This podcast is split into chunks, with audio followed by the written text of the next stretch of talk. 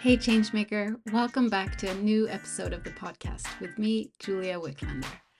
I'm excited about this episode as it intersects a range of topics that I care deeply about um, human rights, equality, peace, democracy, anti racism, and technology.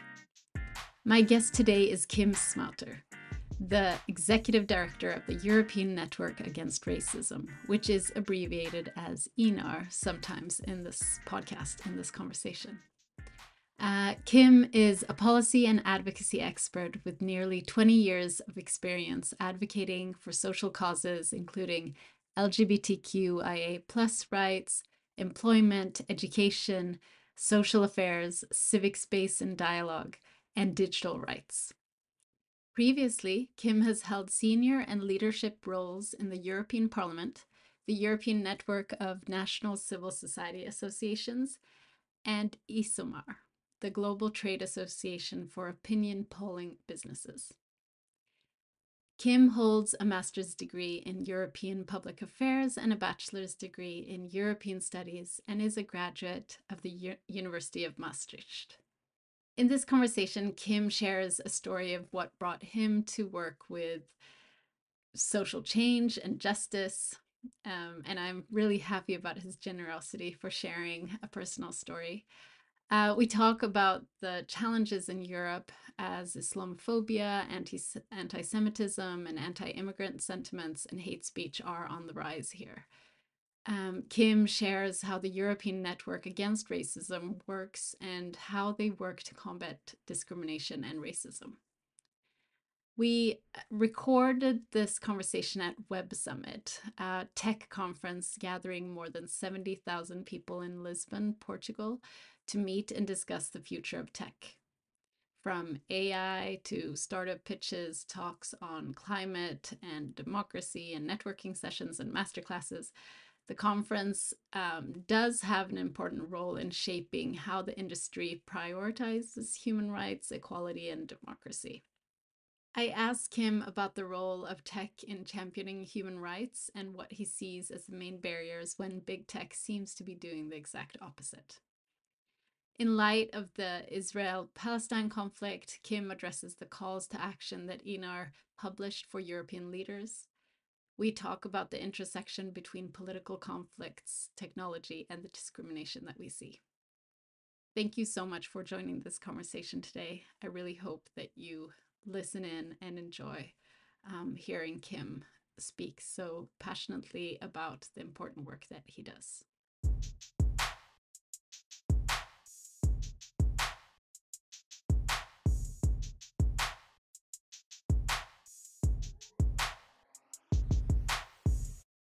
My name is Kim Smouter. I'm the executive director of the European Network Against Racism, as well as its foundation, so the ENAR Foundation. And uh, yeah, very excited to be here at Web Summit. Very excited to connect with you.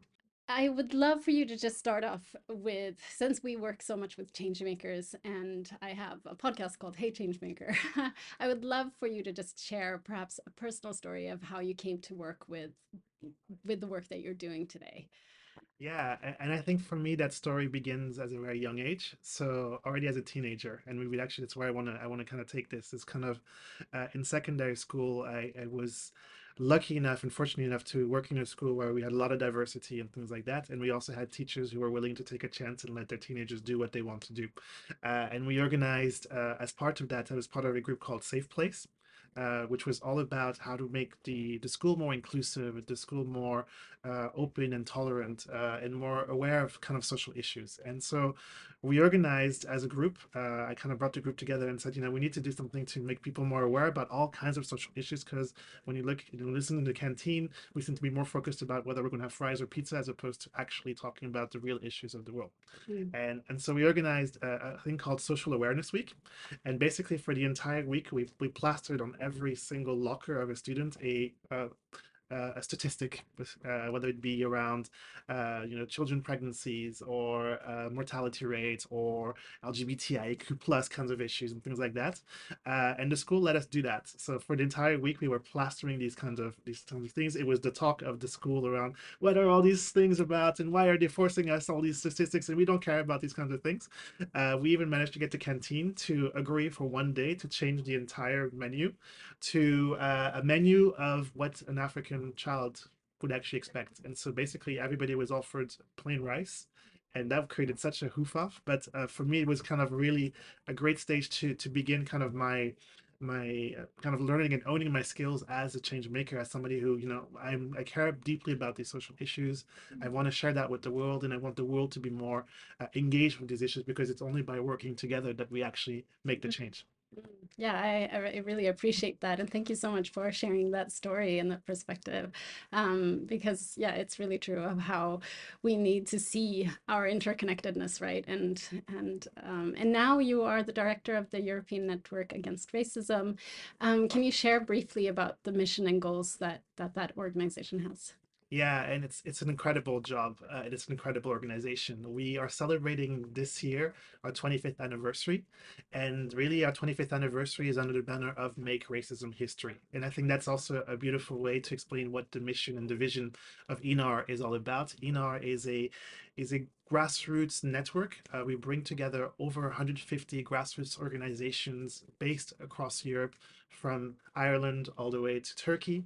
And essentially, we bring organizations which are fighting racism day in and day out. And we cover also a broad spectrum of, of racism. So we uh, cover Afrophobia, we cover anti Semitism, anti Islamophobia, anti Gypsyism, anti Roma. So any community which, in essence, is made other by a majority population uh, ENAR is a place for them to have their voices heard at the highest levels of power uh, and also to bring together grassroots organizations to share best practice, to inspire one another to keep the fight going. Mm, mm. Thank you so much. And um, that work is so incredibly important, especially these days when we're seeing that um, Islamophobia, anti immigration policies are on the rise in Europe. Um, so I would love for you to just speak uh, uh, about that big challenge that you have as a network, um, how you're working to actually support those grassroots organizations and to create that change um, across Europe. Yeah, we're working on, on a number of different apexes or I guess aspects. Uh, the first one I would say is indeed we are we are an advocacy network. So we are located in Brussels, uh, which is, of course, the unofficial headquarters of the European Union.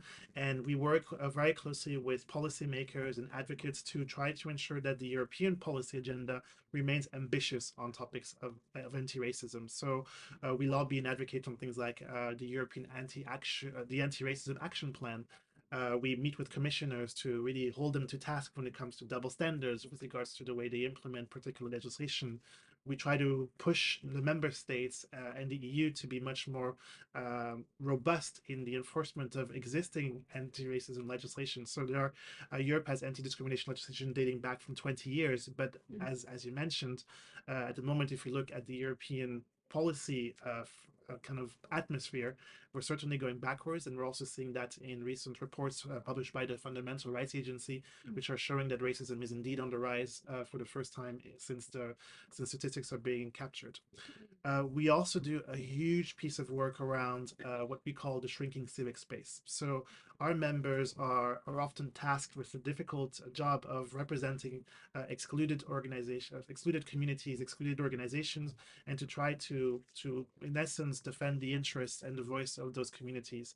And that puts us at the front line of of, uh, of attacks from the far right, from organizations which would seek to to create a society which is less tolerant. And our members are very much the scapegoats, or at least at the front lines of that. And we see that also translating in in more difficulties in accessing essential funding to keep their operations going, uh, administrative uh, efforts to to close them down because they are not considered to be promoting European values, mm-hmm. um, and and really so we're really seeing a very concerted effort to to reduce and restrict the ability of these organizations to do their fundamental democratic role, which is to ensure that these communities have a voice in public space, have a voice in democratic space, and are able to also have their interests heard and seen and reflected in public policies. Mm. Amazing and difficult work. Yeah. so, um, given sort of the the rise of of these challenges that you're seeing and and uh, the, the terror and horror that can come with that for many of these minority populations in Europe, um, how do you see sort of the connection with with tech we're here in, at the web summit? We're also seeing sort of online that there is a greater polarization through social media and how big tech is also perhaps driving this change and these challenges making them bigger and making sort of that um, challenge even greater. How would you see sort of a solution to that? How do you see sort of any any way that we can sort of combat um, those negative effects of technology and of, of um, social media. Yeah, I think so. It's it's one of the reasons why I'm and my colleagues are here at the Web Summit is because we see that there is the future of our society will be a digital one, whether we want it or not. Uh, the, the reality is that the digital society will be an essential part of what the future society will look like. And so for us, it's absolutely critical and essential that we are part of the discussion around how do we shape this digital society to not replicate, in essence, the existing biases, the existing discriminations that exist in real in the real world. Mm-hmm. Um, and indeed, technology has uh, technology is agnostic. So in the sense that technology can actually be used for good, and we see that technology can be used for good in the case, for example, of Black Lives Matter. Mm-hmm. George Floyd's death would not have had the impact and the repercussions that it had across the world were it not for social media, were it not for the fact that social media allowed all of us to see the true horrors of what day-to-day discrimination looks like for, for Black people in particular, but indeed for other racialized minorities across Europe, it's exactly the same thing. Mm-hmm. So for us, there is a positive role that technology can play in that sense of making sure that actually our unheard voices can actually be heard much more easily than before but indeed there is the other side of the coin and that's where technology is agnostic and, and that's exactly what social media is also showing us polarizing effect the ability for online hate speech online hate crimes to take place with very little uh, punity um, and there's also indeed the aspect of how how technology inc- increases and accelerates bias so yeah. for us our big concern for example with the implementation of artificial intelligence is that actually a lot of these models are being uh, a lot of things that are being fed for these models are biased information biased data which are just being accelerated and proliferated at a much faster rate mm-hmm. and with a very strong inability for us to actually intervene at the right moments so for us there's a huge amount of concern around whether tech is really recognizing the risks that are inherent to these new models uh, the particular and specific risks that racialized communities have when it comes to the implementation of these models, and indeed our inability as individuals and as communities which are traditionally excluded from politics, have very little political power, mm-hmm. um, to actually be able to say, hey, stop, this implementation is actually going to hurt our interests, it's going to hurt our communities, it's going to hurt our people. Mm-hmm. And we already see real life examples of the implementation of artificial intelligence causing the loss of life, causing the disruption of families, and those types of things. So, so for us, it's really important as as a as the champions and as a voice of, of racialized communities to really say yes, tech can be good on one hand. Uh, it's not about stopping the implementation of something it's going to be unstoppable but we really need to be much more uh, astute in understanding that there is massive risks and if we don't want to create a dystopia in the future we have to act now not tomorrow yeah, thank you so much for that perspective. I think it's uh, so desperately needed.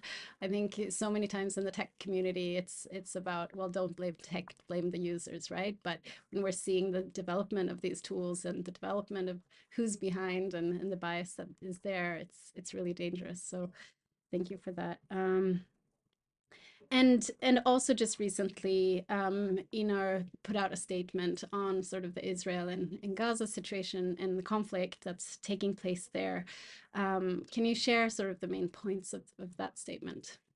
Yeah, and I think it's important for us to say that uh, our statement was kind of a line in the sand. So, so we, as a community and as a network, we bring together both uh, communities from the Jewish, uh, from Jewish persuasions, as well as from Muslim persuasions, as well as other communities, which of course experience racism day in and day out. So for us, it was very important to to not place blame on either side, but to really kind of take a zoom out and to really understand kind of the, to really look from the rights-based perspective what's happening there mm. and are we actually reacting in a way which is consistent with our with our fundamental rights our values which are inherent to to ENAR uh, for us what we wanted to really highlight was first of all uh, the double standards. Uh, so really the, the the way in which, particularly at, at, at the early stages, uh, Europe reacted to to the Palestine-Israel crisis was for us also a way for for the EU to essentially give Israel a blank check and, and kind of we see what the result is that. So so you know a, a much more a reaction which is disproportionate with regards to with regards to what happened, but also not disproportionate, but also particularly targeting very you know civilian populations very indiscriminately, it, despite trying to attack and, and destroy Hamas. Which and I think for us there's that part which is very which was very disturbing. Also for us the the complete uh, the dis- and blatant disregard for for international law when it comes to when you're in armed conflicts and, and that part was also something which was for us very important to say you know we as an organization we are Uh, anti-war on that basis. We are an organization which celebrates diversity, which celebrates the sanctity of life, and, and considers that each and every single life is fundamentally important, and that therefore any policy reaction, any military reaction has to somehow safeguard human life. And so that's what our statement was was very much about to try to, on the one hand, you know, call out Europe's contribution to the conflict, and also to Europe has a tendency to to not want to recognize that Israel and Palestine conflict would not have existed had it not been for, for European intervention Yeah. uh, and recognizing that role and recognizing the this particular contribution that we made to creating the situation. Mm. And then indeed this this kind of double standards as a result of that. So for Mm. us, these are all very important elements to bring to the to the table. But also particularly from the perspective of we need to find and we need to think about what will it take to actually bring peace as Mm. and, and move us out of this blame this uh, this blame game that we're in. Yeah. Yeah, I hear you. And I think that um, also one thing that's interesting here at Web Summit is also how um, tech sometimes uh, sees itself as a global actor that is outside of national politics and should be seen as something, um, you know, bigger and um, uh, and sort of uh, not unbiased and and so on. But at the same time, we're at, at Web Summit, where the former CEO actually spoke out about this conflict just prior to just a, a, a month ago, um, and uh, stepped down from his role. Um, and we saw also, you know, um, different funders who started to say that they and tech companies also pulling out um, of of sponsorships or uh, participation. Um, what what would you, do you see in terms of of that balance of of technology and also standing up for human rights and standing up for equality? Um, what yeah, what would you say about about that? Yeah, I mean, for us, indeed, the reaction has been disproportionate. Maybe is, is a word, but it's, it's it goes back to for us. Actually, it's it's really important not to zoom in on just one conflict and actually to really look, you know, if we change the names of those countries, would we have the same reaction? Mm. And if we would have the same reaction, then we can say yes, we're actually adopting and implementing a consistent policy which is in line with our values. Here, I don't think it's the case. I think if we look at different conflicts around the world, we have a very different reaction to it, which underscores and underlines that we see human value, human life differently depending on where the person is from, uh, depending on what the conflict is. And that for us is the, is actually an approach and a lens which is really important to understand. Actually, how do we how do we come up with a values based, a rights based, a human rights, a human value, human centered perspective to try to understand this conflict and try to to understand how we actually move out of the conflict into a place where we create meaningful peace. Mhm. Uh, and the funny thing is that Europe is a place which actually learned to do that after the Second World War. So how do we actually learn from what was put in place after the Second World War here in Europe to create this lasting peace? Mm. How can we actually export that Mm. to the conflict uh, rather than rather than kind of uh, you know perspectives which are biased? So that's from for us that's quite important. The other element, kind of your question with regards to you know to tech, I we do see a role for tech in championing human rights and championing fundamental values, in championing a digital society which hopefully is free from the biases that we have in the real world. So for us, we see a strong role to play in that. But at the moment, we're certainly not seeing tech companies really fulfilling that role. And it's also one of the reasons we're here at Web Summit is to really remind them that they made certain, uh, you know, they made certain promises and we hold them accountable to them. Mm, yeah, it's that dilemma of people and planet and profit, right? That we always come back to.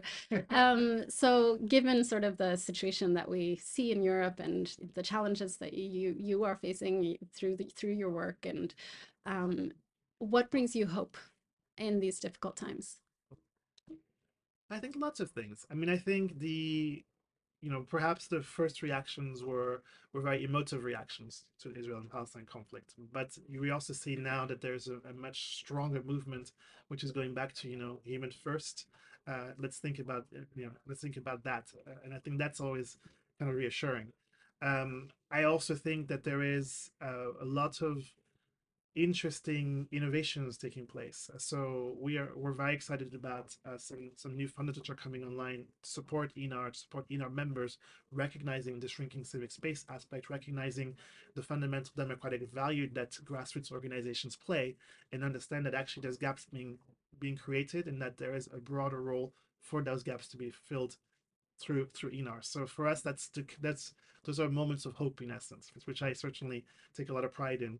Um, and I think also the fact that we're having this conversation, you know, eh, whilst things have not changed as rapidly as we could, but I think many thought that this was going to be a sprint. I think it's always it was always going to be a marathon, and I think we are on that marathon. And I think more people than ever before are aware of first of all what day-to-day discrimination looks like and i think many people kind of lived in denial before hmm. what happened with black lives matter was happening these days.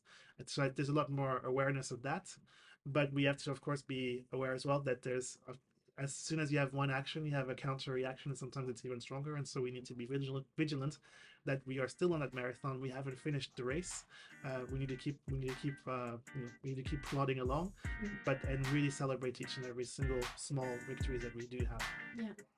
Thank you so much. Thank you for taking the time. Thanks, Thank you so much for joining me in this conversation with Kim Smouter. You can find out more about the European Network Against Racism at enar-eu.org. If you enjoyed this episode, it would mean the world to me if you do these two simple things. First of all, please share this episode with a friend, a colleague, or a family member who you think would appreciate it or benefit from listening to it. Secondly, please follow this podcast in your favorite podcast app. This can be done by clicking on the plus sign or the follow button on the app. This helps you because you won't miss an episode, and it helps us because you won't miss our amazing upcoming episodes. And remember that you can find all conversations with changemakers at girlsglobe.org slash changemaker, where you can also subscribe and get each episode in your email. All the links are in the show notes. Until next time, take care, Changemaker. Thank you so much for being here.